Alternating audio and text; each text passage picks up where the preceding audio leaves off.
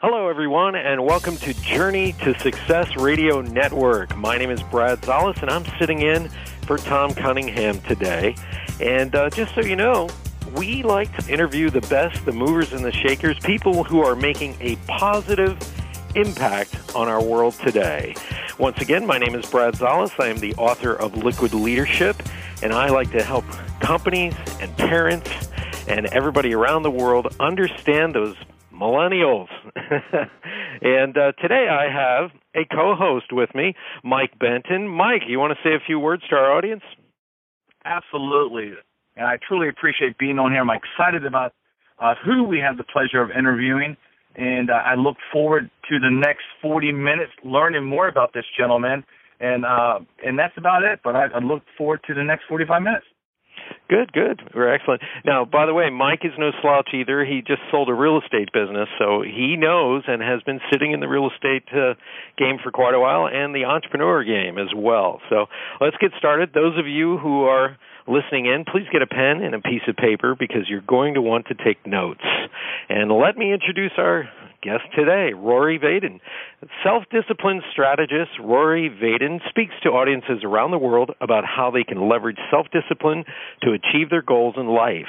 His book, Take the Stairs, is the number one Wall Street Journal, number one on USA Today, and number two New York Times bestseller and has been translated into 11 languages. As an entrepreneur, he is the co-founder of Southwestern Consulting, a multi-million dollar global consulting practice with nearly 100 team members that has helped over 7,000 clients in 27 countries to grow their businesses and provide a better customer service experience. Rory's insights on overcoming procrastination and increasing productivity have been featured on Fox and Friends, Oprah Radio, CNN, and in Fast Company, Entrepreneur, Forbes, Inc., Success magazines, and many other media outlets. As the founder of the Center for the Study of Self Discipline, his articles and insights average over 2 million views every month, and he is the weekly host of a top 25 business news podcast called Daily Discipline with Rory Vaden. Please welcome to our show today, Rory Vaden. Wow, Brad, thank you for that magnificent introduction. That was brilliant. That was outstanding. That was exactly how we wrote it, I suppose. And it was uh it's a lot. You got the full story in. Yes, I did. I tried to get the the big points in there. thank you. It's good to be here. I'm looking forward. Excellent.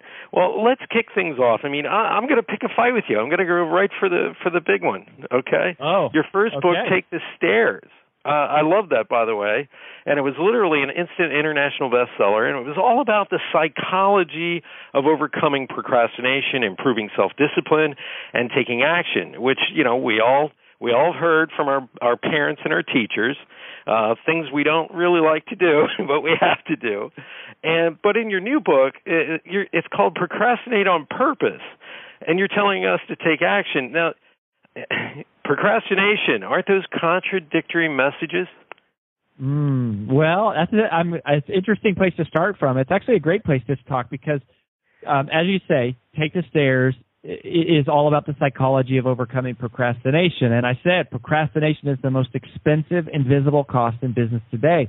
Procrastination is is what breeds mediocrity. And so, at first, it is seemingly contradictory, but here's the big distinction. There is a, a big difference between waiting to do something that we know we should be doing and we don't feel like doing it versus waiting to do something because we're deciding that now is not the right time. Waiting to do something that we know we should be doing but we don't feel like it, that's procrastination. Waiting to, uh, you know, not going to the gym when we know we should go but we don't feel like it, that's procrastination. We know we should make that sales call but we have call reluctance. That's procrastination. We know we need to start on that project. We haven't started. That's procrastination. But um, waiting because we're deciding that now is not the right time, that's different. That isn't a, that killer of success. That actually is a virtue. It is a synonym for the phrase procrastinate on purpose, as a matter of fact, and that word is patience. So, Oh. um, inaction that results from indulgence is procrastination. That is the killer of all success inaction that results from intention, however, that is patience. And patience is giving ourselves room to breathe. giving us margin, giving us a space so that we can procrastinate on purpose with the things that do not matter so that we can instead focus on the significant things that really do matter. And so that that is how the the, the intersection point is of the two books. But it, it's still the same message about doing the things you know you should be doing, even when you don't feel like doing them. Take the stairs is all about how to do that. Procrastinate on purpose is really what to do with everything else so that you can get down to that.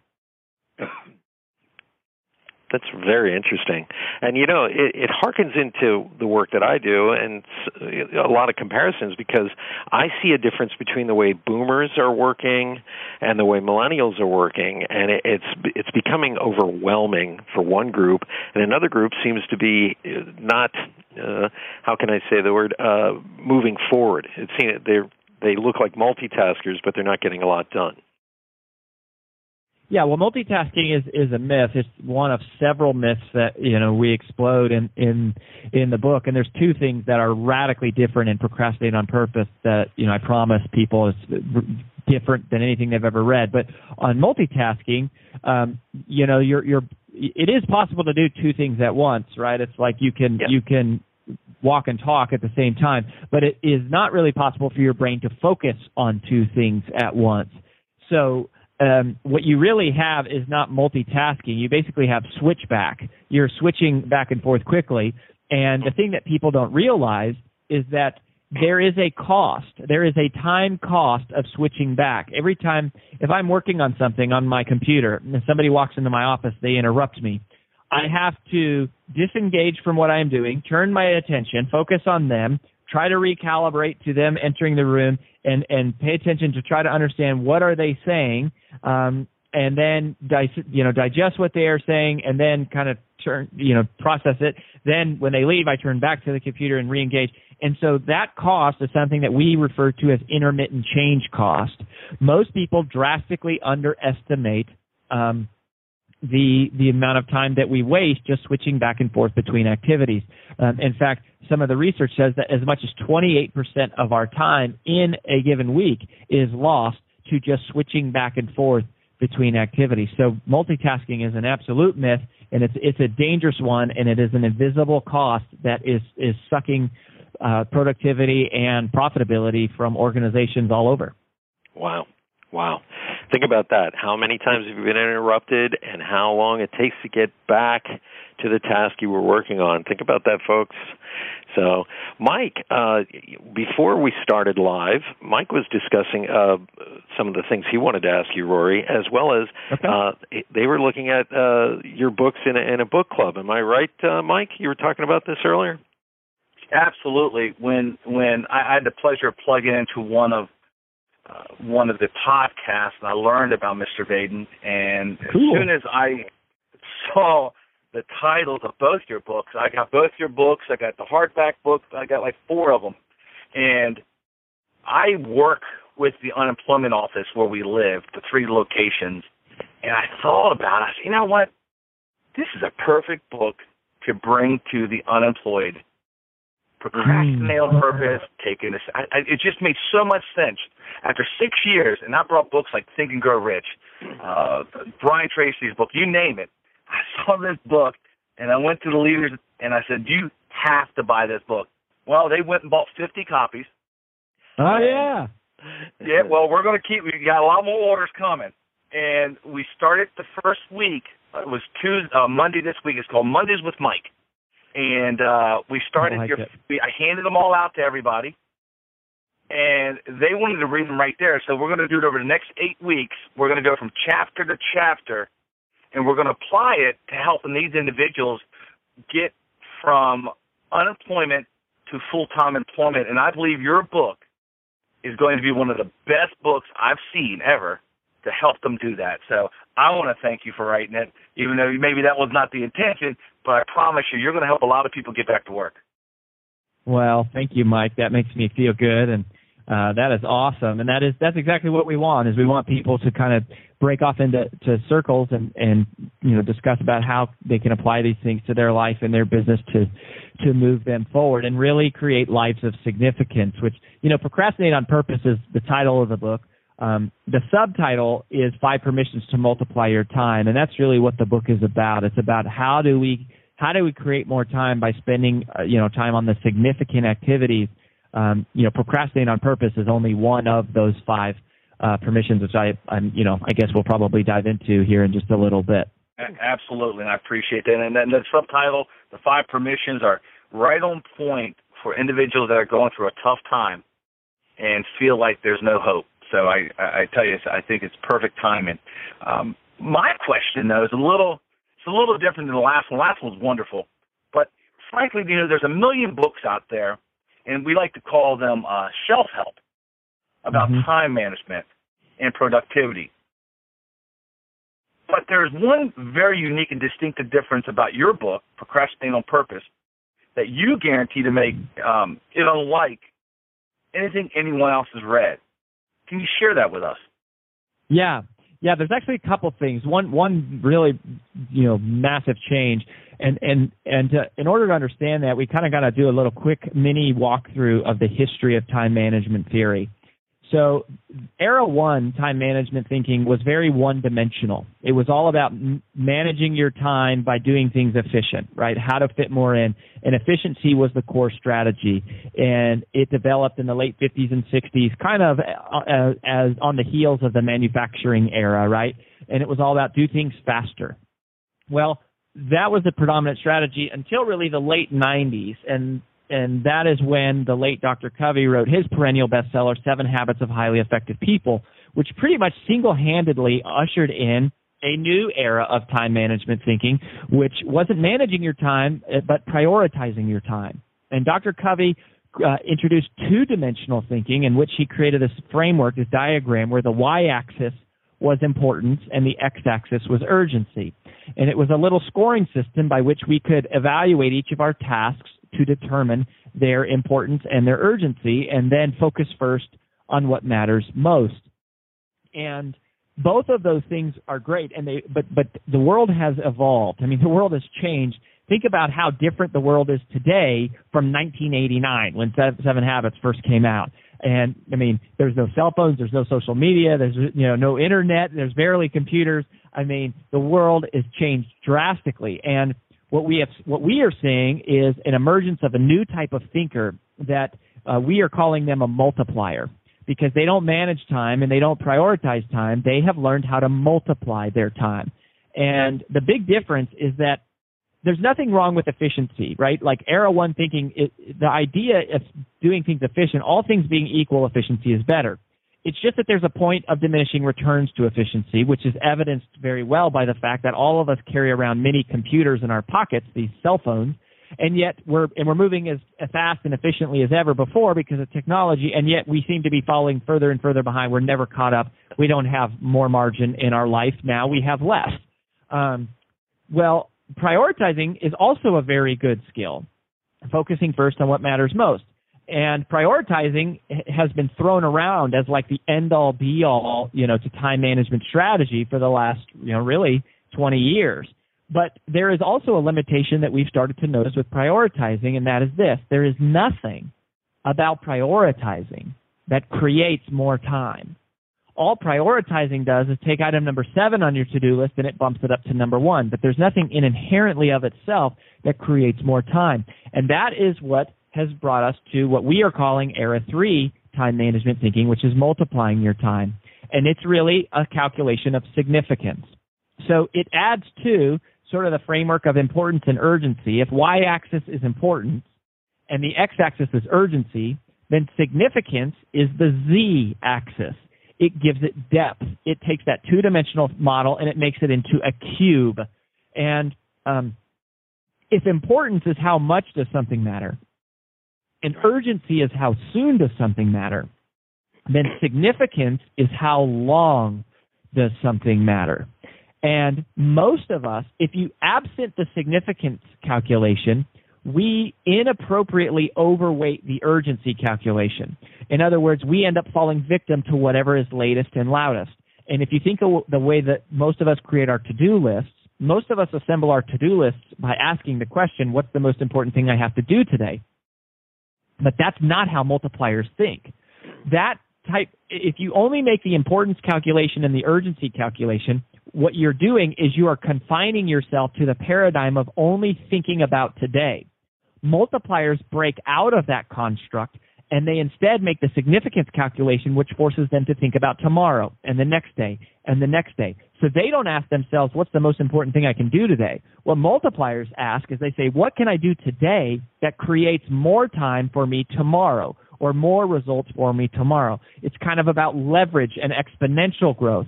And that, that significance calculation is very different. It is it's it's something that intuitively we understand and maybe there's certain times when we have made calculations. Well we, we definitely have. There are some times when we realize that there's just certain things i have to do because they matter. But the we don't consciously make that calculation. And so while it is true that you cannot create more time inside of one day we all have the same 24 hours 1440 minutes 86400 seconds and none of us can do anything to create more time in one day. But that's exactly the point, is you get outside of the construct by realizing there are things I can do today that will free up my time tomorrow. That is to multiply the time. That is all about the significance calculation. It's thinking longer term, and the significance calculation changes everything. You know, Rory, this is fascinating what you're talking about, and to some of our audience that's listening, uh, they may not see that there's a big difference uh, or even a reason to change the way you you handle time. And I talk about mm. this in my first book, Liquid Leadership. I talk about the the the industrial age model, which, uh, if anybody knows about the the history of all this, there's Frederick Winslow Taylor.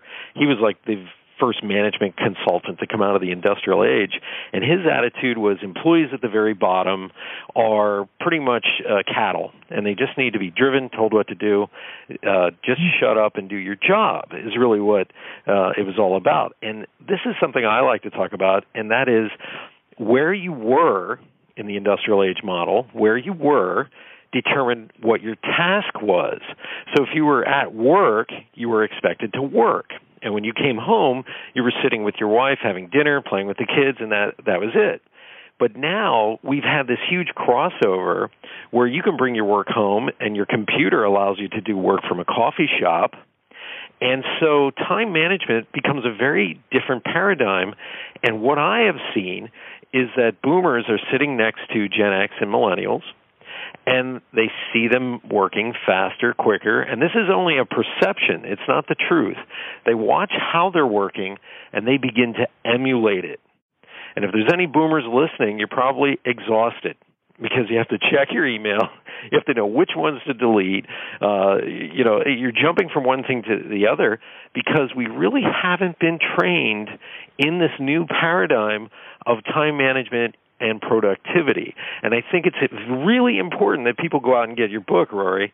Uh, Procrastinate on Purpose Five Permissions to Multiply Your Time.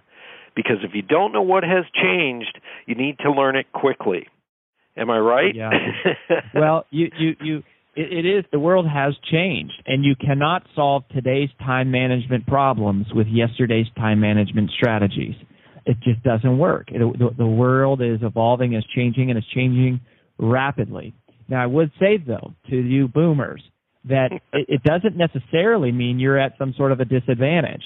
The the the the Gen Xers and the Gen Yers, we have grown up in a world of constant distraction, and it has given it has given birth to what we call in in procrastinating on purpose. Actually, we coined this phrase in Take the Stairs: priority dilution. Priority dilution is the chronic overachiever's procrastination. Procrastination used to be just for like the lazy people or they were apathetic or they were disengaged or unmotivated or whatever. And so they didn't get stuff done. They were putting it off. Well, today, priority dilution is a much bigger problem. And that is we have a bunch of people who are working long hours. They're trying really hard and, and yet they, their priorities are diluting. They, they leave, they leave at the end of the day with their most significant priorities left unchecked not out of laziness, but because they have either consciously or unconsciously allowed their attention to give way to less significant but perhaps more urgent tasks, which is exactly the, the, what we've been talking about.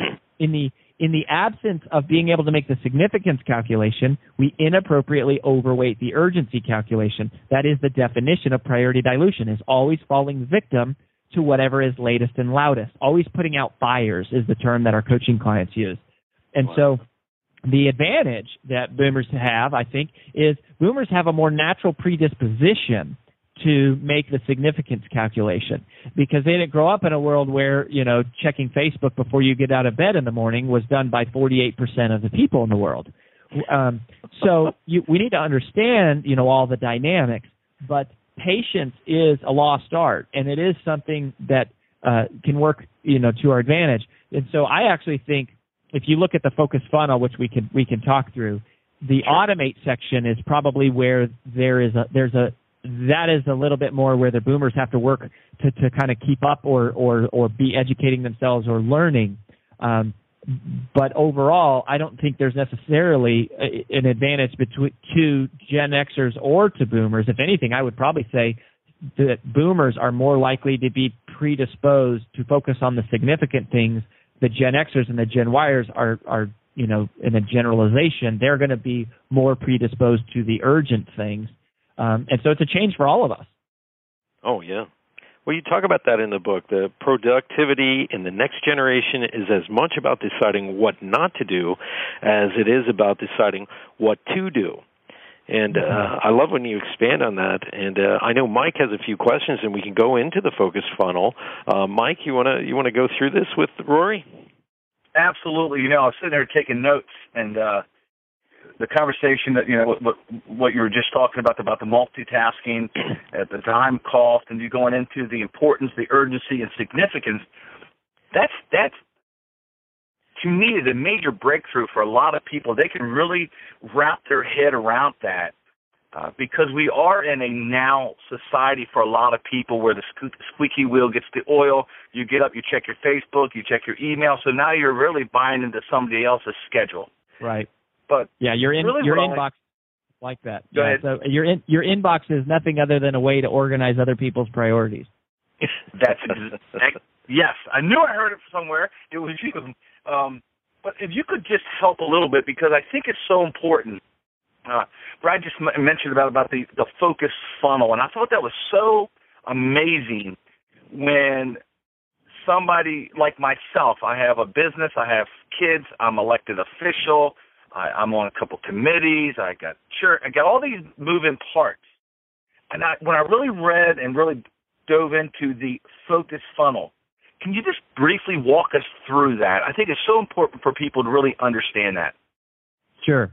Yeah, and what I'll do, I'll just give a kind of a high level overview of the whole thing, and then and then Mike, you could pick and choose the parts. We could do a deeper a deeper dive in after. So, um, if you think picture a funnel, okay, and at the top part uh, and, and what the focus funnel is, first of all, is it was our attempt to codify the unconscious thought process that multipliers were using instantaneously to evaluate which things they should spend time on and which ones they sh- they are not really like worth their time. Um, and so, if you picture a funnel, at the top of the funnel is eliminate. And so all the tasks, like if all of your tasks are coming into the funnel, you at the top you have eliminate. Uh, and that's the first question is can I eliminate this task? Is it even worth doing? If it can't be eliminated, then it drops down into the middle of the funnel, and that section is what we call automate. And that is basically can I create a system to take care of this so, so that next time I don't have to. If it can't be automated, then it drops down to the bottom of the focus funnel, which is delegate. And that is well, can I basically train somebody else how to do this? If I can't eliminate, automate it, or delegate it, then that task falls out the bottom of the funnel. And at that point, you have a task that you know must be done, and it must be done by you.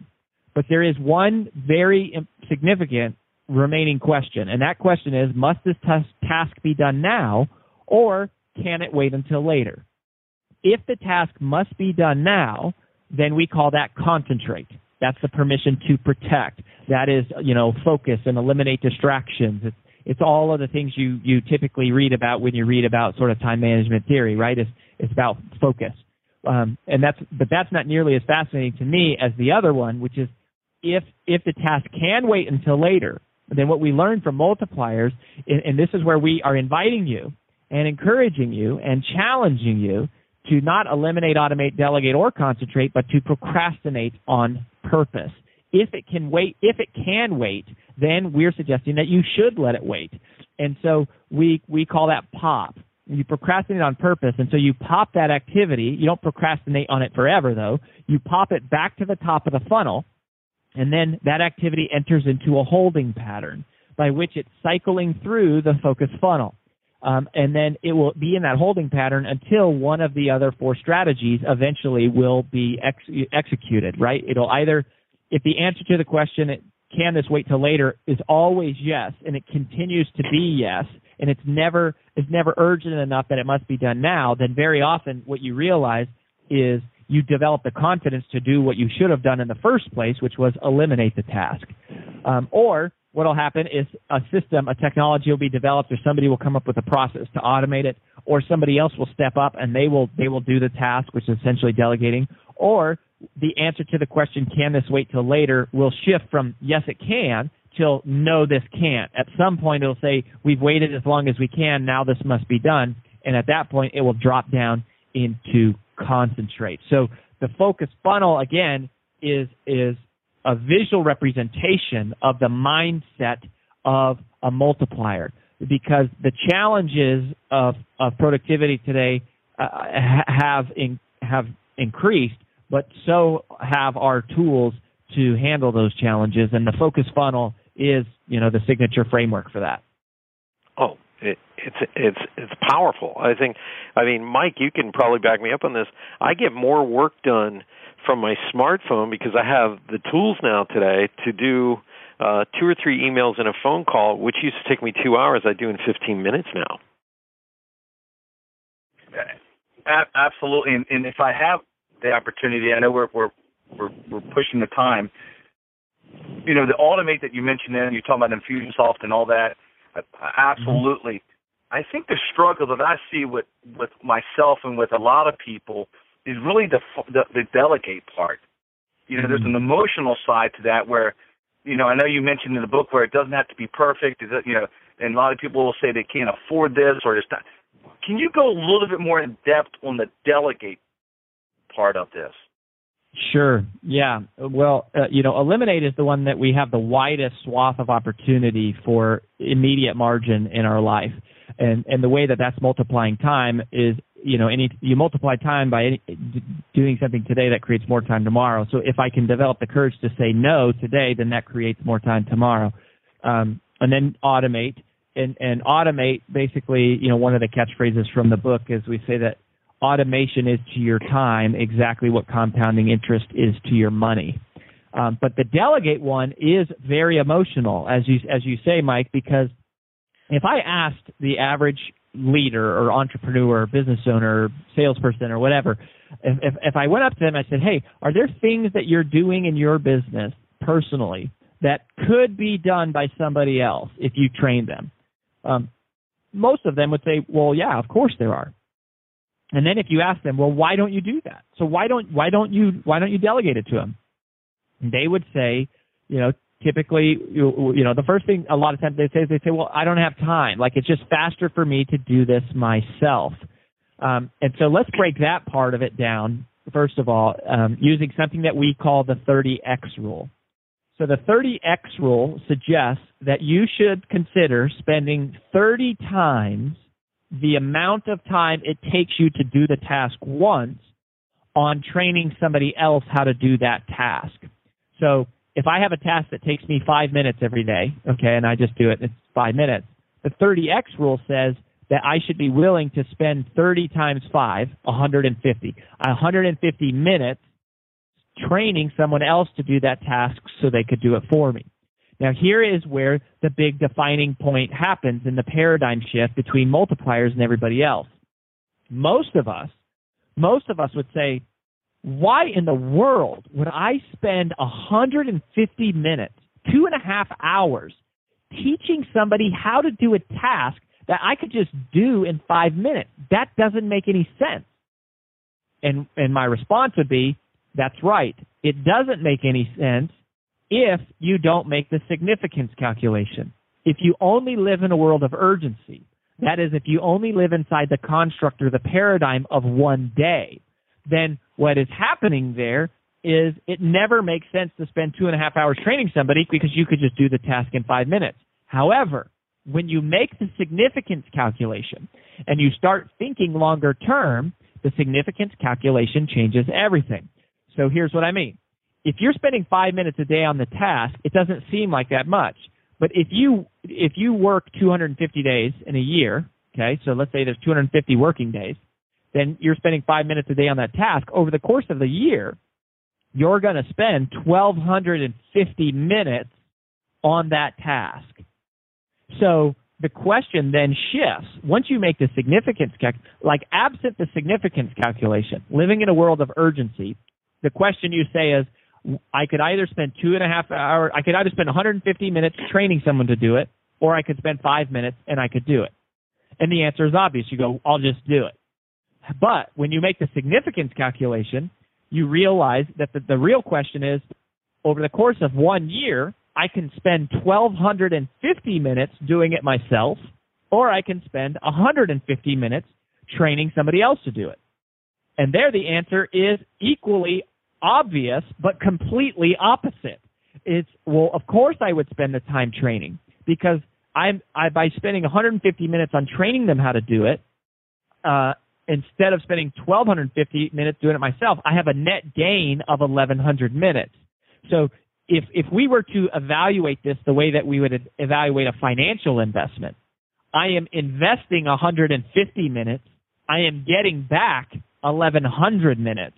That is a 733% ROI, or to use the phrase that we use in, in POP and Procrastinate on Purpose, ROTI, which is return on time invested. The way that wealthy people think about money and investments is the exact same way that a multiplier thinks about time. So that was perfect. You know, that was perfect. It makes it, so so so that answers the question in terms of you know I, why you know if somebody says I don't have time to do it, it's it's it's funny that we use that excuse. The very excuse that we use for not delegating to somebody is the exact opposite of how it really is. The reality is you can't afford the time not to train them uh, and not to delegate them because it's going to cost you way more to do it yourself. Um, so what it really comes down to with delegation, which is what you were you know alluding to, Mike, is what it really comes down to is the idea that most of us uh, we have the feeling, well, this would just be better if you know I can just do it better myself. They won't be able to do it as well as I can. And again, that is only true if you don't make the significance calculation. It is true that today you probably will be able to do it better than them on their first try and maybe tomorrow on their second try and their third try. But when you make the significance calculation and you think longer term, what you it becomes obvious that they, just like you were able to learn how to do it, they will be able to learn how to do it. And not only that, they'll probably get better at it than you were because they're going to be more specialized because they have fewer tasks that they are focused on on their plate. And and so it really is the permission of the imperfect. That is the permission that goes with delegate. It is giving yourself permission to have that little window where somebody else is doing it and they won't be doing it as well as you only for a short term though or to summarize it the way that one of the multipliers did in the interviews uh, that we profiled you know we profiled a few a few of these people in the book but we did lots of these interviews one of the multipliers said 80% done by somebody else is always better than 100% done by me. That's the permission of imperfect. Wow. And it sounds like you're really looking at the value of, of what you're delegating and the return on that value. Mhm. Yeah, that's exactly right. You're you are like I said, the, the way the way that wealthy people think about money is the same way that a multiplier thinks about time. It's significance. It's longer term. Just like just like a wealthy person knows if I'm going to spend five dollars today, I could spend the five dollars today, or if I invest that five dollars because of compounding interest, you know, if I invested five dollars at something like a ten percent, you know, rate of return, that five dollars thirty years from now would be worth fifty dollars. So their thinking is I could spend five dollars today or I can invest the five dollars and turn that five dollars into fifty dollars thirty years from now. Um, and so it's a completely different set of calculations. It's why the rich get richer. It's why the world's multipliers create exponential results in their life and they get more money and more time and more margin and bigger results and bigger businesses. Meanwhile, everyone else is sort of stuck on the hamster wheel running and, and we're, we're all trying to just do things faster. We're, we're still stuck in paradigm, you know, era one time management thinking. Yes. Rory, this has been fantastic. We're going to close. How can people get a hold of you? What's the best place to uh, to get a hold of Rory Vaden? Ah, you know, um, one of the things that we did, I would really, this would be what I would advise people to do, is give yourself the permission to go to procrastinateonpurpose.com. And if you go to procrastinateonpurpose.com, we are giving away a completely free one hour webinar. And you can see the focus funnel. I walk you through all the steps because this stuff is pretty radical. And so we felt like we need to make it available so people could at least get their minds around it in this one hour. So if you go to procrastinateonpurpose.com, you can watch the webinar. And then from there, there'll be links if you want to buy the book or, you know, I do a weekly podcast so people can subscribe to my show or follow me on Twitter. I blog three times a week. So I have, you know, they can get plugged into my blog or podcast and all that stuff from there. So I would just say go to procrastinateonpurpose.com and, and watch the webinar. Great. Well, and I'd like to close out with this question, Mike, and I I, I think this is fascinating because I know you travel all over the world, and I love it. It's the first sentence of the book, and you say everything you know about time management is wrong. Can you tell us what myths about time management you've run into outside of the United States that that maybe is astounding to you? Oh, you're thinking outside of the U.S. specifically? Yes, yes. Because mm. some of us travel all over the world, and being in the United States, it's very easy to think in the industrial age mindset. But if you go to Asia and other countries, even Australia, time management is a very different uh, construct.